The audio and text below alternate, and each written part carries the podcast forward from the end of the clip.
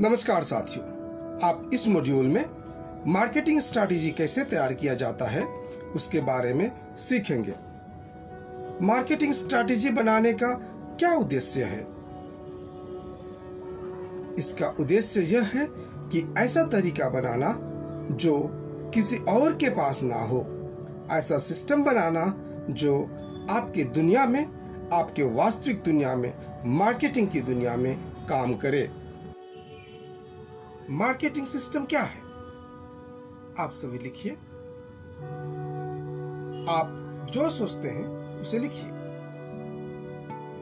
Marketing system is a process to create, communicate and deliver value to a target audience at a profit and retain them according to their human life value. A repeatable process that produces a profit. Marketing system is a repeatable process that produces a profit. Marketing system एक repeatable process है जो लाभ उत्पन्न करती है। यहाँ समस्या यह है कि आपके पास द रिपीटेबल प्रोसेस नहीं है।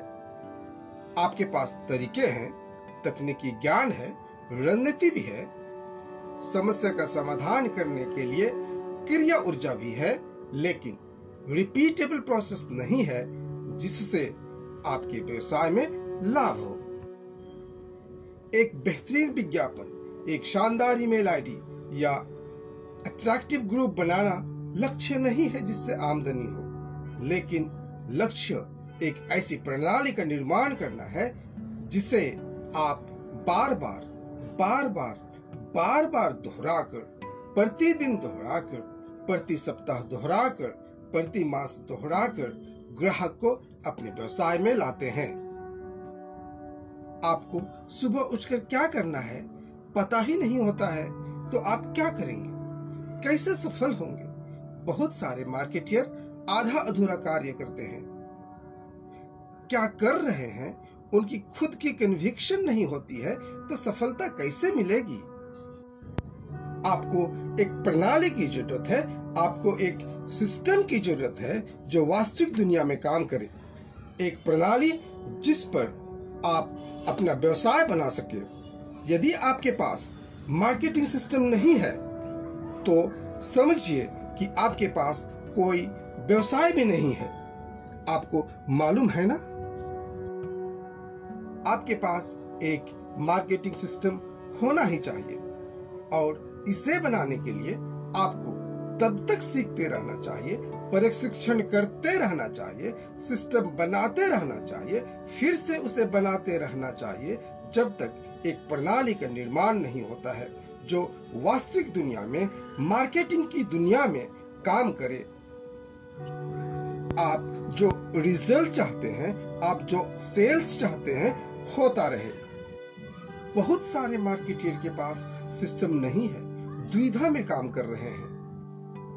आज क्या करना है, कल क्या करना है, अगले सप्ताह क्या करना है, अगले महीने क्या करना है, पता ही नहीं होता है। कॉन्फिडेंस ही नहीं होता है कि क्या करना है। इसलिए ऐसा सिस्टम बनाने की जरूरत है जो लंबे समय तक काम करे। मार्केटियर को पता होना चाहिए कि किस तरह से मार्केट करना है। मार्केटिंग का उद्देश्य है कस्टमर बनाना और उन्हें रिटेन करना।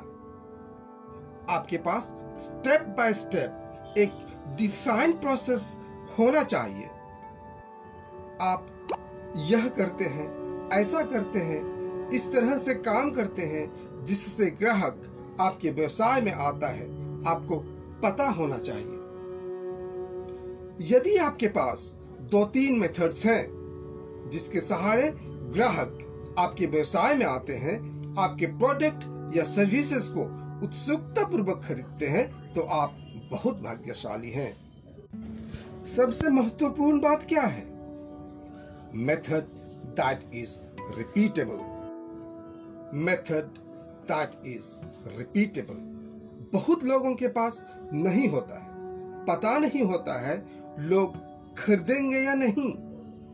आज और कल ग्राहक आपके बगैर आते रहे, वैसे सिस्टम निर्माण करना है। आपको अपने मार्केटिंग प्लान को रिव्यू करते रहना चाहिए, मार्केटिंग प्लान बनाते रहना चाहिए, क्योंकि मार्केट चेंज होते रहता है। क्यों चेंज होता है? क्योंकि मार्केट एक ही मेथड से थक जाता है, मार्केट एक ही मैसेज से बोर हो जाता है। सिस्टम में बदलाव नहीं करना चाहिए, परंतु तरीके बदलते रहना चाहिए। आपको कभी सेगमेंट ऐड करना चाहिए, मैसेज भी बदलना चाहिए, सिस्टम को भी बदलना चाहिए। यदि काम नहीं कर रहा है, आपको वैसे सिस्टम का निर्माण करते रहना चाहिए जो आपके व्यवसाय के अनुकूल हो, जो ग्राहक को आपके व्यवसाय में लाए। मार्केट क्या है, इसका क्या तात्पर्य है, आपका टारगेट ऑडियंस कौन है, आपको एक बहुत स्पष्ट रूप से पता होना चाहिए। एक बहुत छोटी चीज भी बड़े परिणाम का कारण बन सकती है। मेरे पीछे दोहराइए, the smallest thing makes the biggest difference. The smallest thing makes the biggest difference. The smallest thing makes the biggest difference.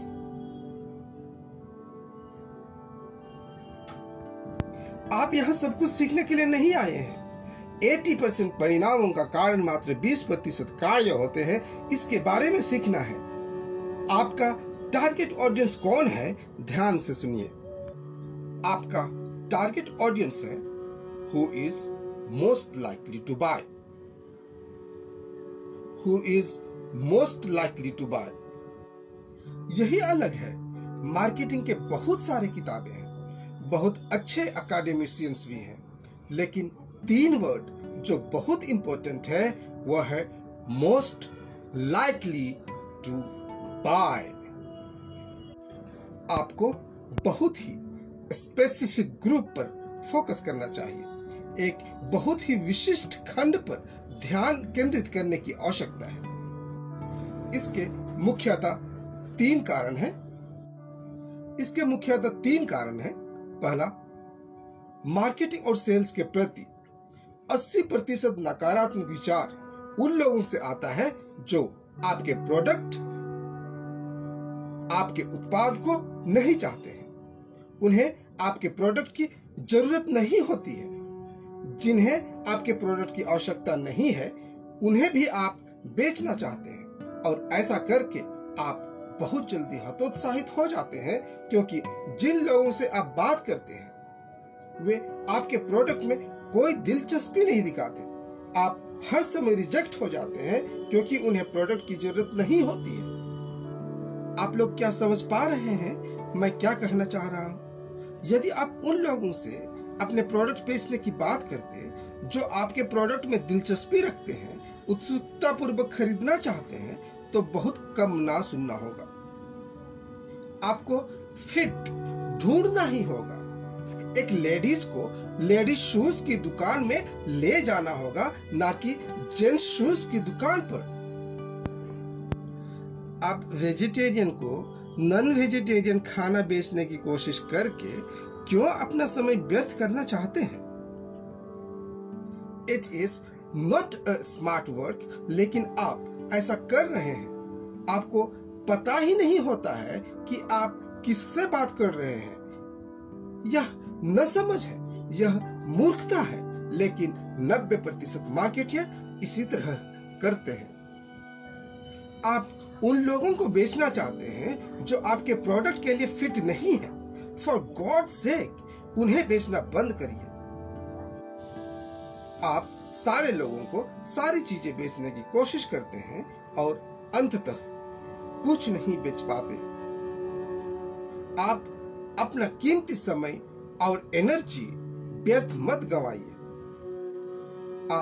इस कहानी से अच्छी तरह वाकिफ है। Four people named everybody, somebody, anybody and nobody. There was an important job to be done and everybody was sure that somebody will do it. Anybody could have done it, but nobody did it. Somebody got angry about that because it was everybody's job. Everybody thought anybody could have done it, but nobody realized that everybody wouldn't do it. It ended up that everybody blamed somebody when nobody did it what anybody could have. Marketing में सफलता चाहते हैं तो आपको बहुत specific होना पड़ेगा। आपको केवल और केवल most likely to buy customer पर फोकस करना होगा। दूसरा कारण कि आपको क्यों एक स्पेसिफिक टारगेट ग्रुप को फोकस करना चाहिए, क्योंकि मार्केटिंग का काम बहुत ही महंगा होता है, बहुत ही एक्सपेंसिव होता है। आप सभी को मार्केट नहीं कर सकते हैं। केवल अरबपति, बड़े बड़े कॉर्पोरेट्स ही सबको मार्केट करते हैं। मैं और आप नहीं कर सकते। प्रत्येक व्यक्ति को मार्केट करने में पैसे लगते हैं। मेरे पीछे दोहराइए। It costs money to market to each person. If I have a lot of people to market to, it is going to cost a lot of money. If I have a lot of money, I can choose to do that. If I do not have a lot of money, I do not have a choice. तीसरा कारण है कि ग्राहक केंद्रित बाजार में, customer centred market में आप सबको वैल्यू डिलीवर नहीं कर पाते हैं। आप उन्हें द बेस्ट सर्विस प्रोवाइड नहीं करते हैं तो आपका नाम खराब होता है। नेगेटिव रिव्यूज मिलते हैं जो आपको और आपके बिजनेस को एडवर्स इफेक्ट करता है। You must keep in mind the purpose of the business is to create and keep customer in, and achieving those goals requires differentiating what you do and how you operate. आपको मालूम होना चाहिए कि हर व्यक्ति को market करने में पैसा लगता है। आप किसी को भी मार्केट करने की कोशिश मत करिए, यह स्मार्ट नहीं है। हर व्यक्ति को मार्केट करने की कोशिश ना करें। आप मेरा फेसबुक लीड ऐड देखिए, 113 लीड जनरेट हुए हैं। मैं 2,980 रुपये 70 पैसे खर्च किया है और इस तरह से 26 रुपये 38 पैसे पर लीड कॉस्ट बनता है। हर व्यक्ति को मार्केट करने में पैसा लगता है, इसलिए आपको छोटे तालाब में बड़ी मछली बनना है। इसीलिए आपको स्पेसिफिक प्रोस्पेक्ट को पहचानने की जरूरत है, विशेष खंड पर फोकस करने की जरूरत है। प्राइमरी और द बेस्ट मार्केट को आइडेंटिफाई करने की जरूरत है। आप कैसे लोगों को मार्केट करेंगे? आप the most likely to buy ऐसे लोगों को मार्केट करेंगे। आप किस तरह के प्रोस्पेक्ट को मार्केट करेंगे? आप प्राइमरी और द बेस्ट प्रोस्पेक्ट को मार्केट करेंगे। इस तरह से आपको the most likely to buy और प्राइमरी और द बेस्ट प्रोस्पेक्ट को मार्केट करना चाहिए। May be prospect likely to buy शायद वाले प्रोस्पेक्ट को मार्केट नहीं करना चाहिए। यदि वे आपके प्रोडक्ट को खरीदते हैं तो उन्हें बोनस के रूप में आने दीजिए, उन्हें ग्रेवी के रूप में आने दीजिए। आप केवल द बेस्ट प्रोस्पेक्ट को मार्केट करिए। आप जितना ज्यादा अपने प्रोस्पेक्ट्स, अपने टारगेट मार्केट के बारे में जानेंगे, उतना ही आसानी से आप उन्हें ग्राहक बना सकते हैं। आप नोट कर लीजिए, if you can't define them, you can't find them. If you can't define them, you can't find them. यदि आप उन्हें परिभाषित नहीं कर सकते हैं तो आप उन्हें ढूंढ भी नहीं सकते। आप अपने प्रोस्पेक्ट को चार तरीके से परिभाषित करते हैं। पहला, जियोग्राफिक सेगमेंटेशन, दूसरा डेमोग्राफिक सेगमेंटेशन, तीसरा साइकोग्राफिक सेगमेंटेशन और चौथा बिहेवियर सेगमेंटेशन। जियोग्राफिक सेगमेंटेशन, अधिकांश उपभोक्ता कहां स्थित है, वे दुनिया के किस हिस्से में रहते हैं, क्या वे एक छोटे शहर में रहते हैं या बड़े शहर में रहते हैं, वे कहां रहते हैं, क्या वहां उष्णकटिबंधीय या समशीतोष्ण जलवायु है। जैसे कि मैकडोनाल्ड ने महसूस किया कि विभिन्न स्थानों में उपभोक्ता की भौगोलिक स्थिति के आधार पर अलग अलग स्वाद होते हैं। वे महसूस करते हैं भूगोल स्वाद को प्रभावित करता है, इसलिए वे भौगोलिक विभाजन का उपयोग करते हैं। उदाहरण के लिए ताइवान में चावल बहुत लोकप्रिय है तो मैकडोनल्ड्स चावल बर्गर प्रोवाइड करता है। भारत में आलू हर चीज में मिक्स करते हैं तो मैकडोनल्ड्स आलू टिक्की बर्गर प्रदान करता है। डेमोग्राफिक सेगमेंटेशन, यह सेगमेंटेशन सबसे अधिक लोकप्रिय है। यह एक प्रकार का आंकड़ा है जिसमें जनसंख्या को आइडेंटिफाई करते हैं, ये कौन लोग हैं पहचान करते हैं। एज और life cycle, life stage, single हैं या मैरिड हैं, कितने बच्चे हैं, उनकी उम्र क्या है, वे डिपेंडेंट हैं या इंडिपेंडेंट, क्या एम्प्टी नेस्टर्स हैं मतलब खाली घोंसला बन गया है, बच्चे बड़े होकर के और कहीं काम कर रहे हैं, जेंडर मेल है या फीमेल है, income, generation, post millennial, millennial, generation Z, social class जैसे BPL, middle class, lower middle class, upper class इत्यादि।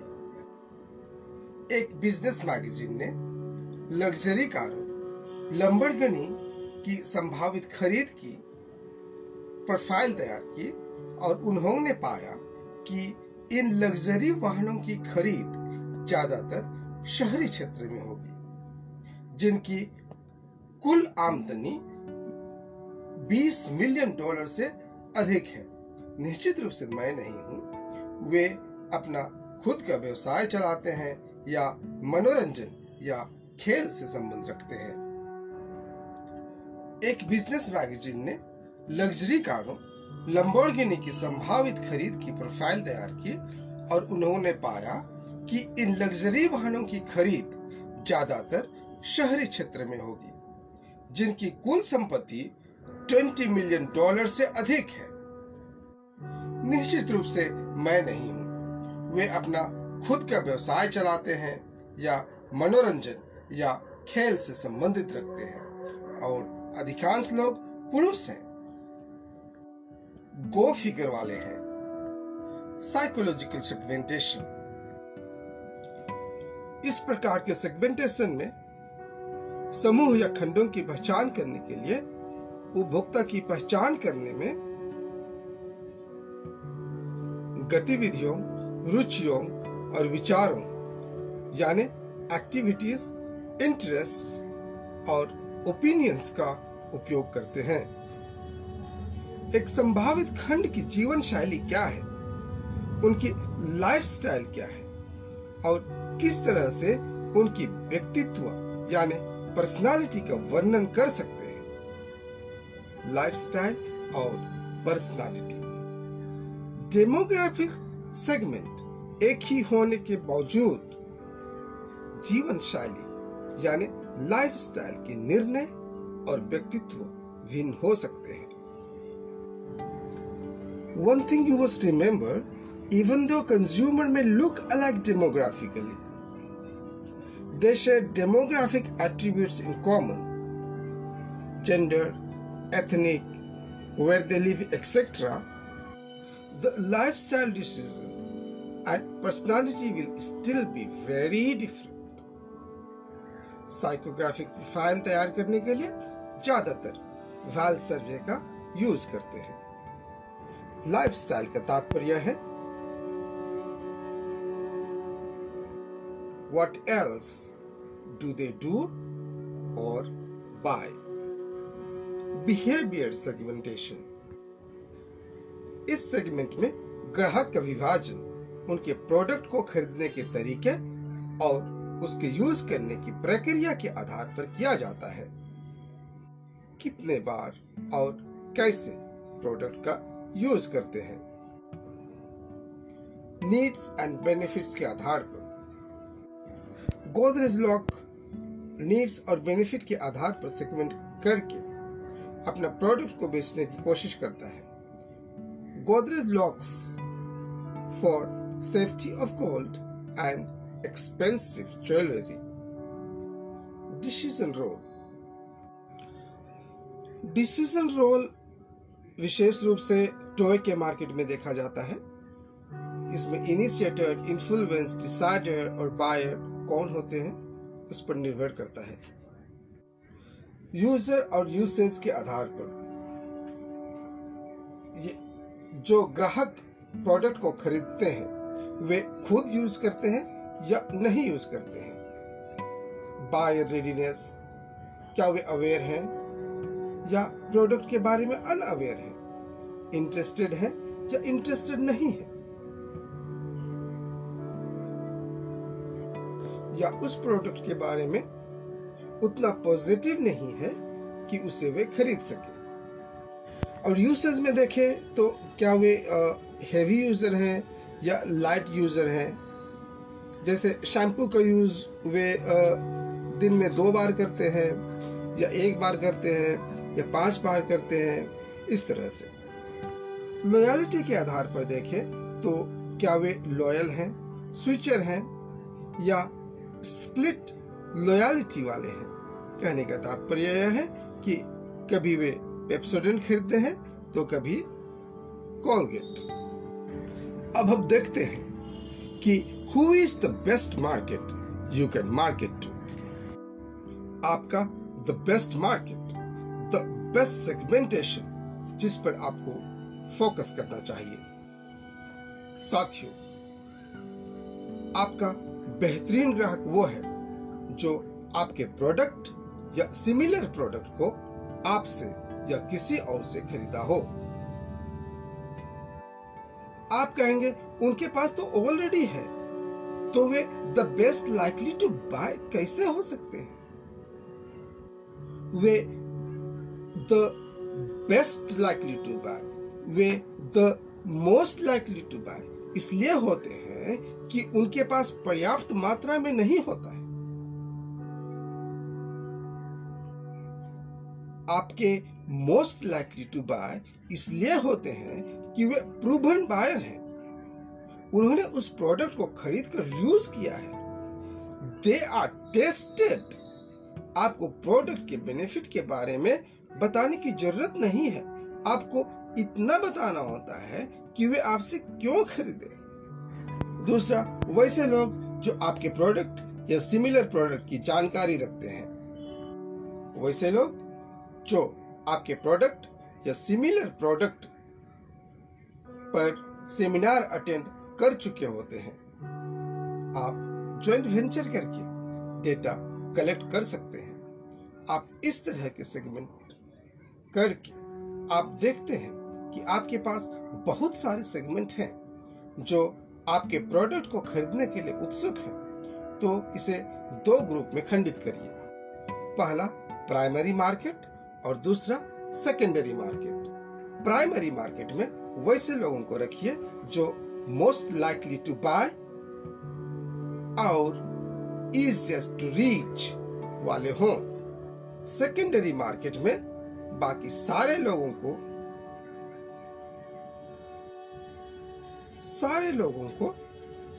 जो आपके प्रोडक्ट को खरीदने के लिए इच्छुक हैं, लाइकली टू बाय हैं। आप कब सेकेंडरी मार्केट पर फोकस करते हैं? आप सेकेंडरी मार्केट पर तब फोकस करते हैं जब आपका प्राइमरी मार्केट खत्म हो जाता है, और जब आप और ज्यादा ग्रेवी ऐड करना चाहते हैं। साथियों, पहले अपने रोजी रोटी के लिए काम करिए, कम खर्च पर ज्यादा पैसा कमाइए, इसके बाद बाकी मार्केट पर फोकस करिए। इसका तात्पर्य बिल्कुल ये नहीं है कि आप सेकेंडरी मार्केट के लोगों को मार्केट नहीं करिए। मेरा मतलब यह है कि यदि वे आते हैं, आने दीजिए, ग्रेवी के रूप में आने दीजिए, एक बोनस के रूप में आने दीजिए। आपका फोकस केवल और केवल प्राइमरी मार्केट में होना चाहिए। प्राइमरी मार्केट कहने का तात्पर्य यह है कि जो मोस्ट लाइकली टू बाय है और easiest to reach. Campaign strategy हर सेगमेंट के लिए अलग अलग रखिए। साथियों, केवल और केवल मार्केटिंग ही आपको अमीर बना सकता है। Now you define your best market, right down full detail और इसी विशेष खंड पर काम करिए। मेरे पीछे दोहराइए, I clearly define my target market, I clearly define my target market.